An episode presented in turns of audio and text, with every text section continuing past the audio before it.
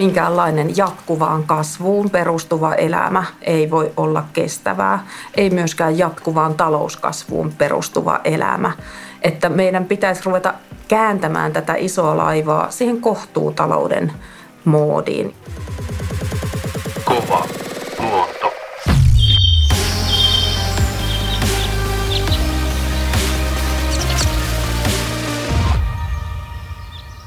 Kuuntelet Kovaluonto-podcastia.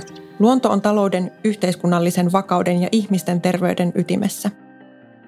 Minä olen Paloma Hannonen, Suomen luonnonsuojeliiton ympäristöpäällikkö.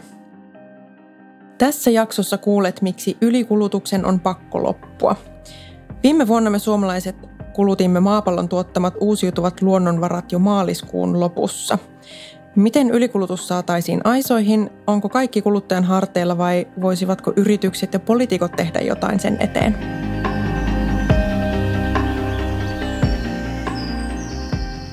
Tänään meillä on vieraana Suomen luonnonsuojeliiton puheenjohtaja Hanna Halmeenpää. Tervetuloa. Kiitos. Ylikulutus itsessään voi kuulostaa monesta aika abstraktilta asialta, niin voisitko määritellä, mitä ylikulutus tarkoittaa? Jos ajatellaan, että meillä on vaan tämä yksi yhteinen maapallo ja meille ei tule materiaalivirtoja mistään ulkoavaruudesta tänne lisää, niin helppo rautalankamalli on ajatella, että yksi maapallo, siinä kaikki luonnonvarat, mitä koko ihmiskunnalla on. Ja niiden luonnonvarojen pitäisi riittää tälle sukupolvelle, tulevalle ja vielä sadan ja monen sadan vuoden päästäkin maapallolla elävälle ihmiskunnalle – jos me kulutetaan enemmän kuin mitä meillä on luonnonvaroja käytettäväksi, niin se on ylikulutusta. Niin sehän on aika karua, että, että monestihan pystyy ajattelemaan, että ne uusiutumattomat luonnonvarat on sellaisia, mitä pitää käyttää säästeliästi, mutta että jopa ne uusiutuvat, eli luonnon koko ajan uudestaan tuottamat luonnonvarat on tällä hetkellä sellaisessa käytössä, että ne ei yksinkertaisesti riitä. Eivät ehdi uusiutua siinä ajassa, kun niitä käytetään. Miksi tämä ylikulutus on itsellesi tärkeä teema? No mä näen, että se on ihan juurisyy moneen ympäristöongelmaan, moneen asiaan, jonka vuoksi vaikkapa Suomen luonnonsuojeluliitto tekee lujasti töitä. Ja mä näen sen myös mun omassa elämässä, myös sillä tavalla, että joskus jopa suututtaa, että miksi en pysty hillitsemään tätä kulutusta edes omassa elämässäni kohtuulliselle tasolle. Ja jotkut asiat on sitten sellaisia, että mm, meidän yhteiskunta, tämä Suomen valtio, tämä rakas kotimaa sijaitsee sellaisella paikalla ja on, on sellaisessa ää, moodissa, että on aika hankalaa olla suomalainen, joka ei kuluttaisi luonnonvaroja liikaa. No sanoit tuossa, että, että jopa omalta osalta välillä suututtaa, että kun se ylikuluttamisen hillitseminen tai kuluttamisen hillitseminen ylipäätään on vaikeaa, niin onko jotain, mitä olet tehnyt oman kulutuksen vähentämiseksi? On yrittänyt kyllä tehdä sellaisia valintoja, koska se on aika tuskallista huomata, että kulutan liikaa. Sen huomaa tavarapaljoudessa, vaatepaljoudessa, sen huomaa maaseudulla asuvana liikkumisen tarpeessa. On pakko käyttää sitä yksityisautoa melkeinpä päivittäin ja, ja aika paljon. On kyllä jo tosi pitkään ollut tosi pihi ostamaan uusia tavaroita – ja, ja tosi hidas uusimaan mitään vaatteita tai muuta. Ja ostan paljon käytettyä, pyrin korjaamaan, käytän suutarin palveluja, korjaa itse paljon. Ja harkitsen yleensä tosi tarkkaan, että tarvinko mä tätä tavaraa tai tätä vaatetta. Ja, ja joskus teen myöskin sellaisia valintoja, että vaikka joku on aika kallis hankinta, niin mä perustelen sen sillä, että tämä on sitten kestävä ja pitkäikäinen ja on kyllä lähipiirissäni tunnettukin siitä, että, että kaikenlaista käytetään niin kuin vuosikymmenestä toiseen, vaikka ne olisi jo vähän kuluneita, mutta, mutta näin, näin koitan toimia.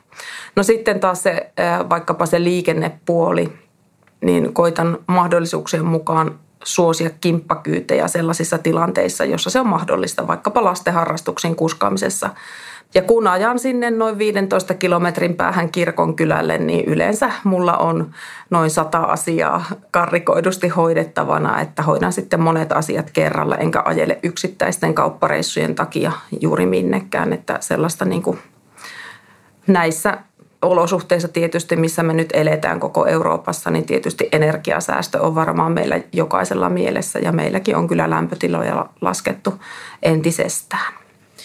No miten sitten, kun yksilön kuluttamista mitataan joskus tämmöisellä niin sanotulla hiilijalanjäljellä, niin ootko sä mitannut omaa hiilijalanjälkeä ja paljonko se on?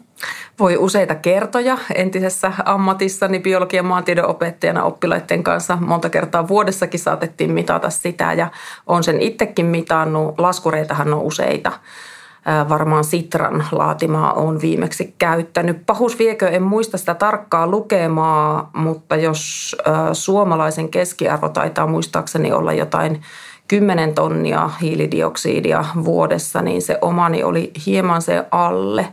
Olisiko ollut jotain 7-8 tuhannen luokkaa, jos en ihan väärin muista. Joo, hiilijalanjälki olisi siis kestävä, jos se olisi noin 2500 kiloa vuodessa ja suomalainen aiheuttaa keskimäärin noin 10 000 kilon hiilidioksidipäästöt vuodessa. Sanoit, että sulla se menee vähän ton alle, niin kerrotko, miksi se sulla kuitenkin nousee yli ton kestävän tason? No mä luulen, että se ihan tärkein syy on just se liikenne ja sen lisäksi sitten meillä on aika iso perhe, kuusi henkilöä, niin asuinpinta-ala tuo sitä kulutusta kyllä lisää sen lämmitystarpeen kautta – luulisin, että näistä syistä johtuu aika iso osa siitä kulutuspiikistä, minkä itse aiheutan.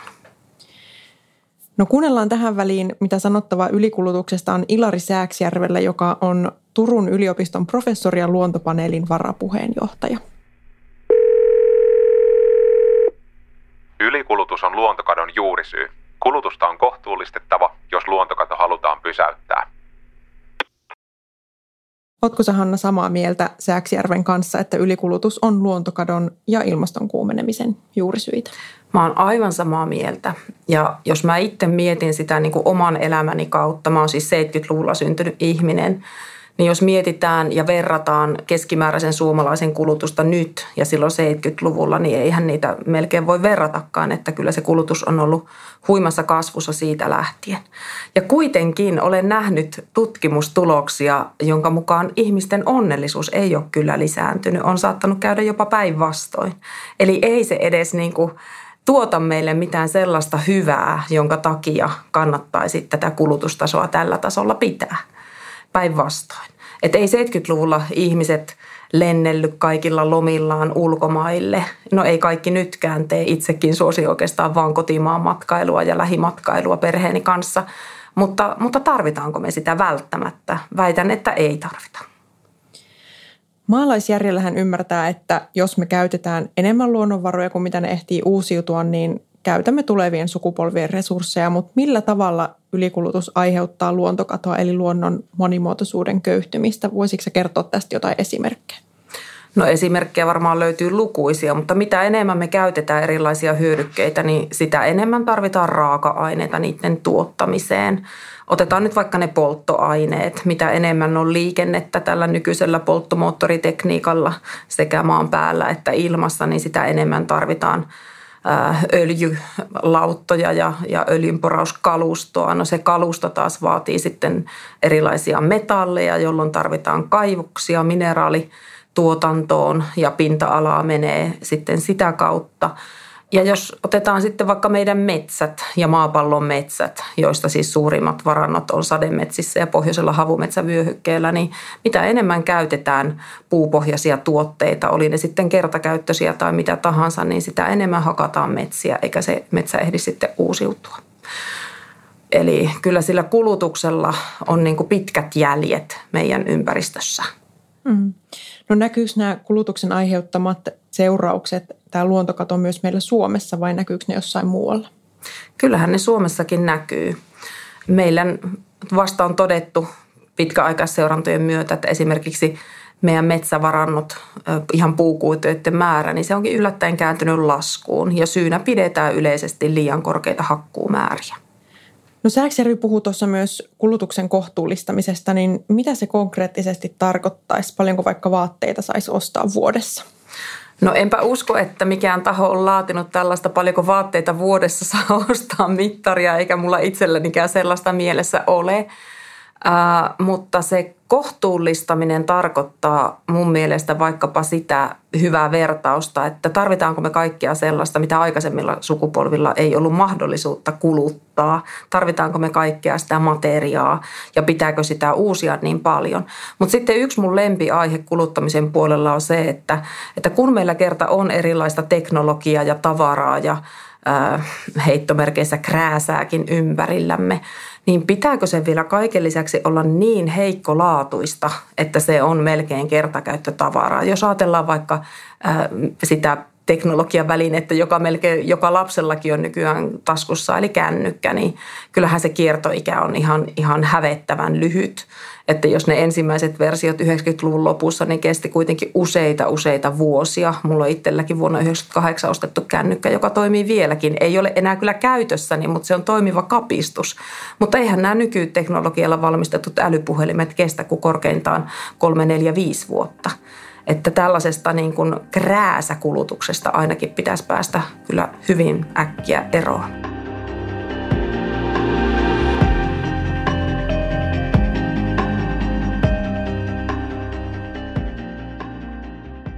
Jos puhutaan vielä kohtuullistamisesta, niin yksi suomalainen siis aiheuttaa keskimäärin 10 000 kilon hiilidioksidipäästöt vuodessa ja vertailuna intialainen alle 2 000. Suomalaisten luku ei kuitenkaan ole laskettu mukaan esimerkiksi näitä Intiassa tuotettuja vaatteita, jolloin suomalaisen kulutuksen päästöt näkyvätkin siellä intialaisten päästöissä. Ja jos lähdettäisiin purkamaan tätä kokonaisuutta, niin miltä Hanna toi 10 000 kiloa hiilidioksidipäästöjä vuodessa kuulostaa? Se on aika massiivinen luku ja aivan oikein, kuten otit esille, niin siinä ei edes vielä ole kaikki. Eli kun me käytetään ulkomailla valmistettuja tuotteita ja hyödykkeitä, niin muistaakseni se tuo noin 30 prosentin lisään siihen päälle. Eli todellinen luku onkin jotain 13 tonnia hiiltä vuosittain, eikä suinkaan siihen kymppiin edes pysähdy. No jos sitten taas mietitään väkimäärällisesti, niin intialaisia on moninkertainen määrä suomalaisiin verrattuna, niin onko sillä lopulta mitään väliä, vaikka suomalaisten elämäntavat onkin paljon saastuttavampia kuin intialaisten, jos meitä sitten on vähemmän? No kyllä mun arvomaailmassa tällä pallolla jokainen ihminen on samanarvoinen lähtökohtaisesti. Ja mun mielestä silloin ei ole kyllä eettisesti kestävää ajatella, että olisi olemassa ihmisiä, joilla on oikeus jotenkin kuluttaa näitä yhteisiä maapallon luonnonvaroja enemmän kuin toisilla ihmisillä. Ja silloin tätä kakkua pitäisi pyrkiä jakamaan tasaisemmin, niin että kaikilla olisi mahdollisimman hyvät mahdollisuudet hyvään elämään. Ja jos me toisaalla kulutamme luonnonvaroja liikaa ja yli oman tarpeemme, niin kaikille se ei ole silloin mahdollista edes se hyvän elämän mukainen luonnonvarojen käyttö. No me on nyt aika paljon puhuttu tässä kuluttajasta ja ihmisten valinnoista kuluttajina ja yksilön vastuusta, niin onko tämä kulutuksen vähentäminen isossa mittakaavassa sitten jokaisen omalla vastuulla? Kyllä ja ei. Jokainen meistä voi tehdä omassa elämässään paljon sellaisia valintoja, jotka pienentää sitä hiilijalanjälkeä, voi vähentää sitä kulutusta, harkita, että mitä kaikkea käyttää ja kuinka usein ja kuinka paljon. Mutta on myös niin, että tarvitaan sellainen aika iso systeeminen muutos, jotta se kestävän elämäntavan mukainen kuluttaminen on mahdollista ja sujuvaa ja järkevää ja myöskin taloudellista. Että otetaanpa esimerkki vaikka valinnoista, että paljonko mikäkin maksaa, niin tällä hetkellä voi olla niin, että jos sä teet vaikka ruokakaupassa valinnan, joka on niin kuin kestävä ja ilmastokestävä myöskin, kuluttaa vähemmän luonnonvaroja, niin se saattaa olla kukkarolle kalliimpi valinta kuin se enemmän luonnonvaroja kuluttava ruokavalio. Jos pureudutaan vähän systeemiseen muutokseen, niin mitä poliitikot ja vaikka yritykset voisivat tehdä ylikulutuksen hillitsemisen eteen? No lyhyt vastaus on laatia sellaista lainsäädäntöä, joka tätä systeemiä muuttaa. Vaikkapa nämä mainitut huonolaatuiset tuotteet, niin niiden pitäisi poistua markkinoilta. Niille pitäisi laittaa sellaiset kriteerit, että tuotteiden valmistuksessa tulee ottaa huomioon, että se on tietyillä kriteereillä kestävä ja korjattava. Korjauspalveluja pitäisi olla saatavilla. Nykyään voi olla niin, että kun sä viet tai menet kodinkoneen liikkeeseen ja sanot, että sulla on tämmöinen ja tämmöinen laite, että se pitäisi saada kuntoon, niin sanotaan, että ei ole mahdollista. Että, ja sitä paitsi sulle tulee halvemmaksi ostaa uusi. Että tämähän on ihan järkyttävä tilanne. Mitä mieltä saat sitten verotuksen muuttamisesta siihen suuntaan, että se hillitsisi kuluttamista? No verotustahan pitäisi ohjata ihan selkeästi siihen suuntaan, että aina aiheuttaja maksaa. Eli enemmän saastuttavat, enemmän luonnonvaroja kuluttavat toiminnot ja tuotteet yhteiskunnassa pitäisi olla aina korkeammassa veroluokassa kuin ne vaihtoehtoiset tai rinnakkaiset tuotteet tai toiminnot, jotka kuluttavat luonnonvaroja vähemmän ja aiheuttavat vähemmän päästöjä ympäristöön. No olisiko kulutuksen vähentämisen saralla jotain, mistä voisi tulla Suomelle myös vientituote tai jossa olisi sitten bisnesmahdollisuuksia, että kaikki ei olisi yritysten tai bisnesmahdollisuuksien kurittamista, vaan että mistä voitaisiin hyötyä? Totta kai esimerkkejä jo on. Muistanpa vaan tapauksen Euroopan parlamentista, kun kiisteltiin rikkidirektiivistä ja Suomessa tietyt tahot olivat sitä mieltä, että tämä ajaa Suomen vientitulot katastrofiin ja vientiyritykset vaikeuksiin, koska laivaliikenteessä käytetään hyvin paljon rikkipitoisia polttoaineita tai käytettiin silloin, mutta kuinka sitten kävikään? Suomalainen yritys Wärtsilä alkoi valmistaa rikkipesureita ja niitä tietääkseni myydään ympäri maailmaa tällä hetkellä, että Suomessa on korkean teknologian yrityksiä, korkeasti koulutettu väestö, että meillä on kyllä hyvät mahdollisuudet hyötyä siitä, että tehdään asioita fiksummin ja, ja ympäristöä säästävämmin. No markkinataloudessa yksi tärkeimpiä asioita on ihmisten kyky kuluttaa ja meistä ihmisistä usein puhutaankin nimenomaan kuluttajina ja kuluttajien luottamusta talouteen mitataan. Romahtaako meidän talousjärjestelmä sitten, jos kulutus pitäisikin leikata ainakin viidesosaan nykyisestä Suomessa? Enpä usko, että romahtaa. Meidän pitää vaan oppia yhteiskunnan ja yhteiskuntien tasolla ajattelemaan asioita uusiksi. Että mä oon kyllä henkilökohtaisesti vakaasti sitä mieltä, että minkäänlainen jatkuvaan kasvuun perustuva elämä ei voi olla kestävää. Ei myöskään jatkuvaan talouskasvuun perustuva elämä. Että meidän pitäisi ruveta kääntämään tätä isoa laivaa siihen kohtuutalouden moodiin. Ja se tarkoittaa jossain määrin sitä, että kulutusta leikataan nykytasolta reippaasti. Miten paljon meidän suomalaisten elämä sitten muuttuisi, jos kulutuksemme olisikin maapallon kantokyvyn rajoissa? Millaista se elämä voisi olla? No mä luulen, että elämä olisi monella tavalla hyvää ja parempaa kuin kerskakuluttajina lainausmerkeissä. Ei tavara ja kiire ja kuluttaminen yleismaailmallisesti tee ihmisistä onnellisia. Mä oon lukenut monta kertaa eri artikkeleista ja kirjoistakin, että yleistä on sellainen havainto, että kun ihmisiltä kuolivuoteella kysytään, että mitä jäät kaipaamaan elämässä tai tekisitkö jotain toisin, niin ei kukaan kaipaa sitä maallista mammonaa ympärillään ja tavaran paljoutta. Ihmiset muistelee läheisiä ihmisiä ja yhdessäoloaikaa. Ja jos jotain tekisivät toisin, niin olisivat enemmän niiden läheisten ihmisten kanssa. Ei tavaran ja kuluttamisen kanssa tekemisissä. No, mitäs jos me jatketaan kaikki samaan tapaan tätä kuluttamista, niin saadaanko me luontokatoa pysäytettyä? Emme saa pysäytettyä luontokatoa, jos ei kulutusta leikata radikaalisti nykyisestä tasostaan siellä, missä ylikulutusta on, eli vaikkapa juuri Suomessa. No mitä sitten, jos me ei saada luontokatoa pysäytettyä, niin mitä meille sitten tapahtuu? Se on niin iso kysymys, että en osaa varmaan siihen tyhjentävästi vastata, mutta ellei me ymmärretä niin kuin koko yhteiskunnassa ja jokainen yksilö sitä, että, että mikäli me tuhotaan meidän elinympäristö, niin elämä käy mahdottomaksi ennen pitkää, niin, niin me ollaan kyllä suurissa vaikeuksissa luontokadon pysäyttäminen on niin tärkeä asia, että en, en osaa paljon tärkeämpää asiaa kuvitellakaan. Niin me ihmisinä kuitenkin eletään tässä fyysisessä todellisuudessa, jonka tämä maapallo meille tarjoaa ja mitään muuta vaihtoehtoa ei ole. Eipä taida olla. No loppuun sitten kaikille sama kysymys. Mikä olisi yksi tärkein asia, mitä seuraavalla hallituskaudella täytyisi tehdä luontokadon pysäyttämiseksi? Voi haluaisin luetella useita, en vain yhtä. Mutta jos vain yksi pitää valita, niin mä valitsen nyt taloudesta keinon, jota on yritetty saada aikaiseksi jo useilla hallituskausilla. Ja mun mielestä valtion rahojen syytäminen ympäristöä haittaavaan toimintaan pitäisi kerta kaikkiaan lopettaa. Että se täytyy saada aikaiseksi, että nämä niin sanotut ympäristölle haitalliset tuet, joka on miljardiluokan asia Suomessa, niin se loppuu. Kiitos Hanna Halmeenpää keskustelusta. Kiitos.